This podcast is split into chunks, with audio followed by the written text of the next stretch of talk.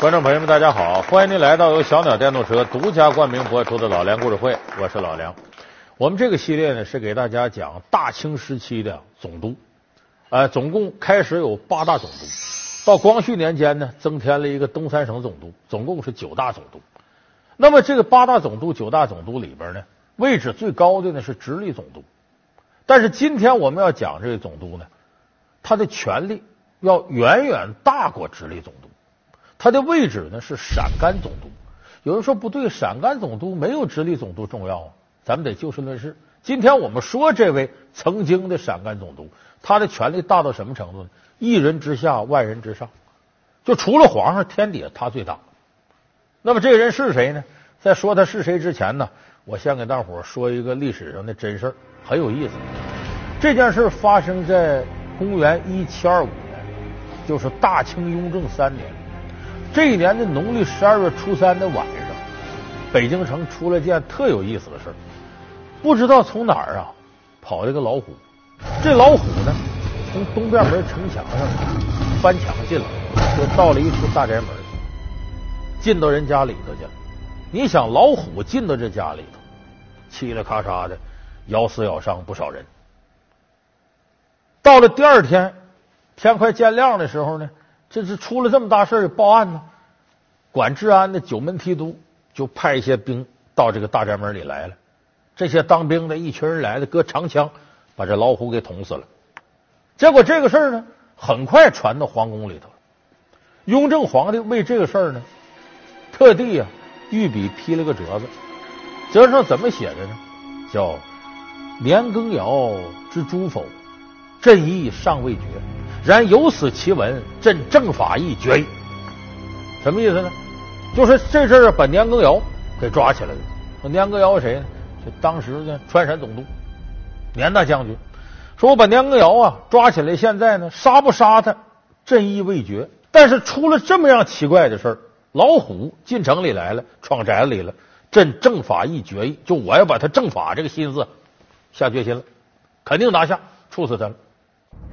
年羹尧与雍正这对荧幕好伙伴可谓是火遍了现在的荧屏，无数关于他俩的故事在影视剧中深入人心。那么，年羹尧与雍正之间到底是一种什么样的关系？年羹尧到底做了哪些令雍正不满的事情？年羹尧之死究竟是他自我膨胀，还是雍正的有意为之？老梁故事会为您讲述《猫鼠游戏》陕甘总督。有人说这老虎进城跟年羹尧有什么关系呢？关系大了，因为这个老虎啊闯那个宅子就是年羹尧的府邸。据说年羹尧当年出生的时候有白虎托梦，那么到现在把他抓起来了，又有一头老虎跑在家里了，还让九门提督派兵给扎死了，这不就是老天爷让你年羹尧死吗？就你到时候了，你该死了。所以这时候雍正说：“哎呀，此乃天意也呀，天意不可违呀。”杀了吧，就这么把年羹尧处死了。那咱们今天给大伙说这位历史上出了名的权力最大的总督，就是年羹尧。年羹尧当时任川陕总督。有人说不对，你不说陕甘总督吗？呃，这件事上啊，大清啊跟抽风似的。这个陕甘总督这一块，本来我们说是陕西、甘肃一带，这位陕甘总督经常把四川拉进来，四川拉进来就叫。川陕总督，过一阵又把四川拨了出去，啊，就叫陕甘总督。那总之呢，反正这是一个衔儿。所以今天我们要说这个年羹尧，他是历任陕甘总督位置上权力最大的，而且他的权力超越任何一个朝代的直隶总督。那么年羹尧为什么能有这权利呢？再以及为什么最后雍正一个白老虎闯进来就要把他弄死呢？咱们这得从头说起，因为我们的现在呢，很多观众朋友看电视剧都看糊涂了。因为有年羹尧、雍正这电视剧也多，哎，你比方正史，咱说雍正王朝，很多朋友看了；野史，像这个呃孙俪演的《甄嬛传》，这里都有这几位。小说里头更是，包括梁羽生武侠小说《江湖三女侠》都写到年羹尧了。那么说年羹尧他在历史上到底是个什么样的人？这个二月河那个小说《雍正王朝》啊。里头描述的相对比较客观，就说年羹尧是什么人呢？年羹尧他的出身在关外的时候，他家就是汉八旗，就他是汉族人，但是在关外努尔哈赤、皇太极时期呢，他家里整个就入了旗了。这个咱得给大伙介绍点历史知识，就是满清起家的时候呢，他是采用的这种就是呃分封各旗的制度。八旗是什么呢？镶黄、整黄、镶白、整白、镶蓝、整蓝、镶红、整红。注意啊，那个字儿不念正，念整整红。什么意思？给各个旗呀一个标志物，这个旗帜。旗帜如果是纯黄的，那就叫整黄旗，意思就整个都是黄的。哎，我这个边儿，那就叫镶黄旗。所以这为八旗，它分为满八旗、汉八旗、蒙八旗。当时呢，年羹尧呢，哎，他家呢是属于汉八旗的，他是汉八旗里镶蓝旗。汉八旗里后来呢，给他家划分说归谁管。当时到康熙时期呢，把他家划到归雍正那边，四皇子雍正胤禛归他家。奴才年羹尧叩见四爷十三爷，在杭州将军手下。参将干的还顺心吧？奴才无论在哪儿，都不如跟着主子知心贴肺呀。好你个奴！归他家管，他属于什么呢？有个专有名词叫包衣。包衣是什么意思？就奴才。奴才不是说我就奴隶，奴才是啥意思？我和你是一家人，咱们关起门来是一家人。所以奴才绝对不是一个贬义词。那么呢，梁羹尧家当时整个归属到雍正府上，是雍正府的包衣。这些东西都是不容易得到的，花了不少钱吧？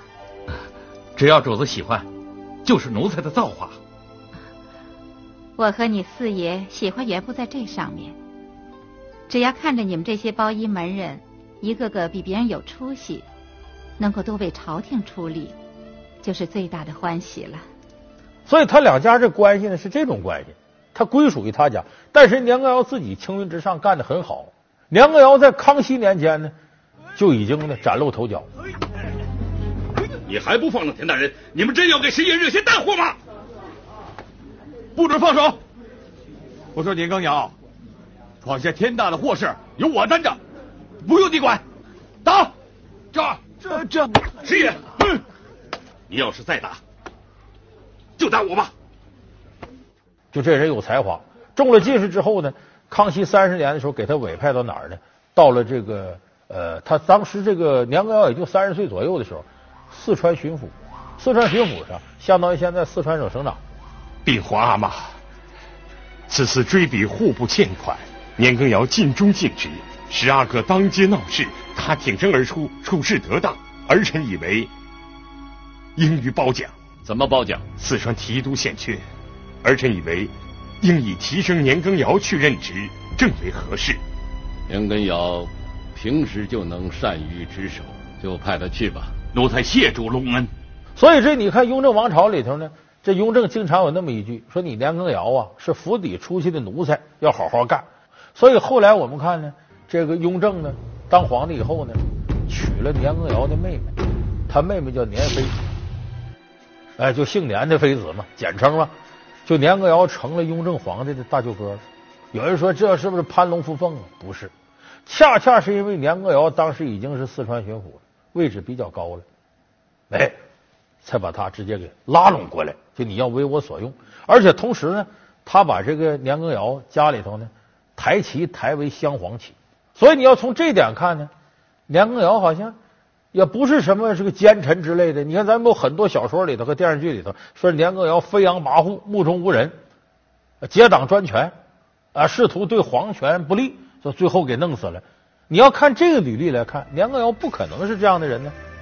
那他为什么最后被雍正稀里糊涂就给弄死了？而且是他达到人生巅峰状态、位高权重的时候之后，六个月不到就被雍正给拿下了。什么原因呢？这里边咱给说几件事你就看年羹尧的为官之道这个过程。首先，一个当时选官，年羹尧插手的特别厉害。有个说法叫年选，啥叫年选呢？就比方说这个大清时期这个官员呢，怎么往上提拔呢？有几条道，一种是科举，你考考试最后上去；还有一种立军功啊，你在军事上立了大功了，也可以青云直上。在这两条道之外，赶到年羹尧有权的时候，出现了第三条道，就说你要是跟年羹尧近，年羹尧看中你了，好办，直接给吏部和兵部递个条子，说这个人我要用，吏部兵部就得给批，把他委任为什么什么，甚至直接给皇上给雍正递条子，上折子，这人我要用，雍正也批。所以管年羹尧看上的人呢，叫年选，就他选中的人叫年选。皇上，这是臣保举的立功人员名单，请皇上照准。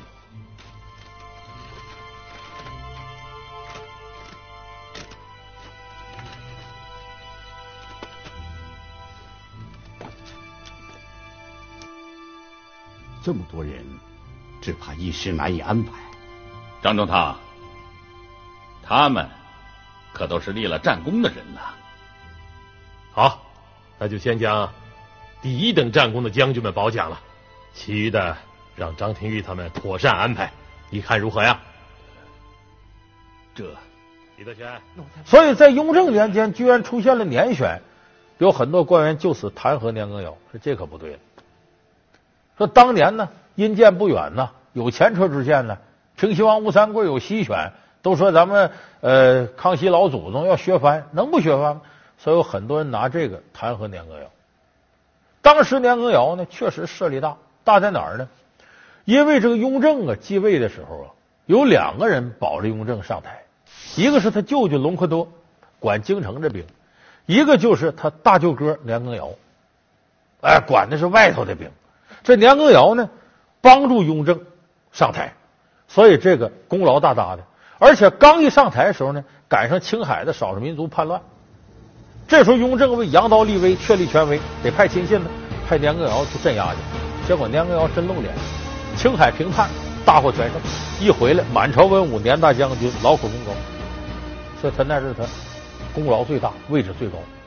但是年选这事儿戳了权力的肺管子了。很多大臣就这个弹劾他。根据我朝名臣于成龙推的义理，京师久旱乃是朝中有奸臣，这个奸臣就就是年羹尧。这两年他部署兵力围攻叛军，他挥金如土，他草菅人命，而且结党营私，一张宝剑的名单，光是司道一级的官员就有上百人之多。朝野称之为年选，皇上，这样的人不是奸臣，谁是奸臣？嗯，那不仅是这个事儿，还有一件事呢，弄得满朝文武对他都有意见。什么事呢？他在这个川陕总督这位置上干着，要回京述职。回京述职呢，从西往东走，必经过保定。保定是什么地方呢？直隶总督的办公地点。结果这个年羹尧呢，在过保定的时候，要求呢，在保定办公的直隶总督李维钧得跪下迎接他。你这么想，川陕总督跟直隶总督是平起平坐的，你让一个平起平坐给你跪下，你谱得多大呀？所以有人弹劾年羹尧，你要篡位啊，你让他给你下跪。更有意思是，年羹尧到北京呢，要求除了王公以外的大臣都迎接他，给他下跪。这更说废话了。百官跪迎，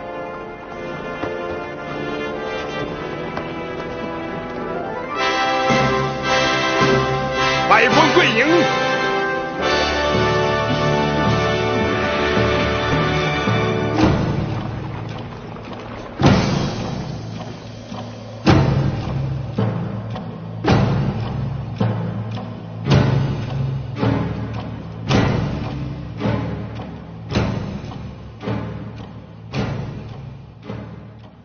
你想这事儿能不招人恨吗？这些文武百官弹劾这个年羹尧，说这样就是要篡位啊。那我说到这儿，可能有的人觉得挺奇怪，说这好像不对呀。说年羹尧得多大胆子能干这样的事儿？这不等于欺君罔上、谋权篡逆吗？你摆这么大的谱，说你要从年羹尧看，人家不是武官呐。咱们看这个电视剧里头说年羹尧赳赳武夫的如何如何，不对，年羹尧科举上来的。人家正经是文武双全的，就照理说，这么一个文臣，他能干这种糊涂事吗？他也知道何为御制，皇上权力边线在哪儿。说他为什么要这么干？这咱们得说，这和雍正最后杀他有直接关系。说白了，他这么干是雍正惯着他的，而且惯着过程当中呢，年羹尧虚荣心膨胀，还真就自以为是了，这才招来杀身之祸。所以年羹尧他这种状态是成也雍正，败也雍正。老梁故事会为您讲述《猫鼠游戏》陕甘总督。老梁故事会是由小鸟电动车独家冠名播出。说怎么叫惯着呢？咱们先说头一个这个这个年选这个事儿。雍正呢刚一登基呢，铺天盖地的各种各样传闻就上来了。因为咱们看这小说里都说说雍正啊，呃是篡位的，把他爹给害死了，给他爹下药了。说他爹本来呢，康熙写诏书说传位十四皇子，他把那个十字上面添一横，底下多一勾，传位于四皇子，结果就弄到他身上了。说他执政没有合法性，所以雍正一上来，全天下有这传闻，他位置不稳。那么这个时候，他特别需要人巩固他的统治地位，而这事儿呢，年羹尧是他绝对的亲信，还是自己大舅哥，所以当时雍正呢。宠年羹尧宠的不得了，他也信任年羹尧的能力，因为年羹尧确实是个有能的人。雍正甚至跟年羹尧说过什么话呢？说我要不是做个，我要如果做不到一个有道明君呢，我都对不起你的这种忠诚和智慧。你与朕在外是君臣，在内是亲戚。朕若不做个出色的皇帝，便不能酬赏你待朕之心。是你若是不做个超群的大臣，便不能报答朕对你的知遇之恩。你我君臣，定要做一对千古榜样人物才好啊！臣必当粉身碎骨，万死以报皇上的恩泽。你就说这给年羹尧多大的荣宠啊！意味着就是我当皇上、当好皇帝动力来自你。你想年羹尧这时候。让皇帝这么一捧，一般人都受不了这个晕晕乎乎的。而且这雍正当时呢，为了向文武百官展示他宠信年羹尧，啊，就我的亲信，你们都得听他的。经常在这个大庭广众之下呀，满朝文武议政的时候，雍正就问啊，这项政策你爱卿以为如何呀？征求他意见，他说个意见采纳，说个意见 OK 没问题。你那么想，选来选去，他的亲信越来越多。必然形成一个圈子，就年羹尧周围的年党，那个危害是很大的。咱们再看后一个事儿，说是年羹尧怎么那么大谱呢？王公以下大臣都得给跪下，直隶总督、汉军都统都得给他跪，这也跟雍正有关。雍正呢，授予他个什么权利呢？叫礼爵百官。啥叫礼爵百官呢？咱们听评书的朋友知道，经常说皇上封谁为护国一字并肩王，哎，叫上殿不跪君，下殿不成臣。哎，你佘老太君拿龙头拐杖上殿，龙头拐点三下，就算给皇上磕头了。这是一个超常规礼遇，意思是天底下除了皇上你是老大。礼爵百官就是你的享受到别人的这种对你的尊崇，在百官之上。就这是雍正亲口说的。其实咱想说归说，年羹尧要是那个真明白事儿的，他要不是膨胀，他不应该接受这事儿。为啥？你离皇上就差一步了，你权力还那么大，你非常有可能一步登天，把皇上就取代了。我离他太近了，这个。所以年羹尧到最后虚荣心膨胀，以为皇上这就真就宠着我，那我这么来吧。啊，我这进北京本来按道理礼绝百官，王公都得给我跪下，我没让王公给我跪下，我算给你面子了。他还来劲儿。所以到最后，你想他这种礼绝百官的跋扈，加上年选这种结党。其实是雍正给惯出来的。那么说，既然雍正惯着他，为什么后来还要杀他呢？这就是年羹尧分寸感没掌握好，一下子戳中了雍正的软肋。什么软肋？雍正猜忌心特强，就这个人疑心大。他为啥疑心大呢？刚才我说了，上位的时候有很多传闻，说他篡位啊，什么祸害几个兄弟啊，把自个儿爹康熙都弄死了，种种传说。雍正很怕这个。怕别人对他不忠心，怕自己统治位置不稳当，所以他猜疑心特别重。那么，假如一个平头百姓手里最大的武器就拿个锄头，能不能对他统治产生威胁？没威胁。可是位高权重，尤其掌握军事大权的这些重臣，那是雍正重点的监视对象。年羹尧跟他近，年羹尧手握重兵，手里头权力很大。这个时候，雍正呢，本来是呢给你权力，你看像年选呢，像礼爵百官，但是雍正这时候有三分试探的意思，你是不是最后就洋洋得意、自以为是？你别膨胀到那种把我都不放在眼里，进而或者篡位，或者扶植我哪个弟弟、哪个孩子，你把我拿下。所以雍正这时候就开始猜疑年羹尧有没有这心。年羹尧要是真聪明，他应该什么呢？年选这事儿皇上啊，这个任命官吏的大权呢，得在您这儿啊。率土之滨，莫非王臣；普天之下，莫非王土啊！都是你的人，臣哪有这种权利？奴才哪敢如此越位啊？他应该把这个推回去。雍正一听，保准龙心大悦。可年羹尧拿过去当仁不让，这儿也派，那儿也派，满朝都成了年党了。雍正能对他不猜疑吗？你要干嘛呀？要谋反呢？在礼爵百官的时候，他也应该客气客气，把这礼爵百官给推了，跟满朝文武之间没事了。所以不能让他对你有什么猜忌之心。何况中国古代啊，刚才我说伴君如伴虎，皇上给你赏赐到什么程度？让你随便任命官吏，让你礼爵百官就在他一人下边了，这已经到顶了。到顶的时候最危险，为什么？皇上把所有能赏的都赏给你了，剩下赏无可赏怎么办？只能赐死，这是规律。中国历史上功高震主的很多大臣就这样，皇上把所有能赏都赏给他了，再没啥可赏给他的，就剩一个能赏你的，赐你死吧，只能把你弄死。所以年羹尧做事不留余地，想把风光一个人占尽，不知道这个日中则色，月满则亏，物极必反的道理，最终使他在职场当中，在权力的巅峰上，仅仅待了六个月，就直接命丧黄泉。所以这个事情不光是对封建社会那些大臣。有很大的警示作用。对于我们今天在职场混的年轻人，也应该好好琢磨琢磨，做事情不要太满，不要自己想得到的东西全成你的，一定要给别人留有余地。浪漫任性，他有李白一样的放荡不羁。乐坛李白，他的徒弟成名却异常艰难。金城武、刘若英都在他手下刷过马桶。跟班多年，穷到偷吃路边摊。刘若英、金城武经历了怎样的助理生活？身为老师，他为何公开讨厌金城武？刘若英面对他，为何总是不知所措、泪流满面？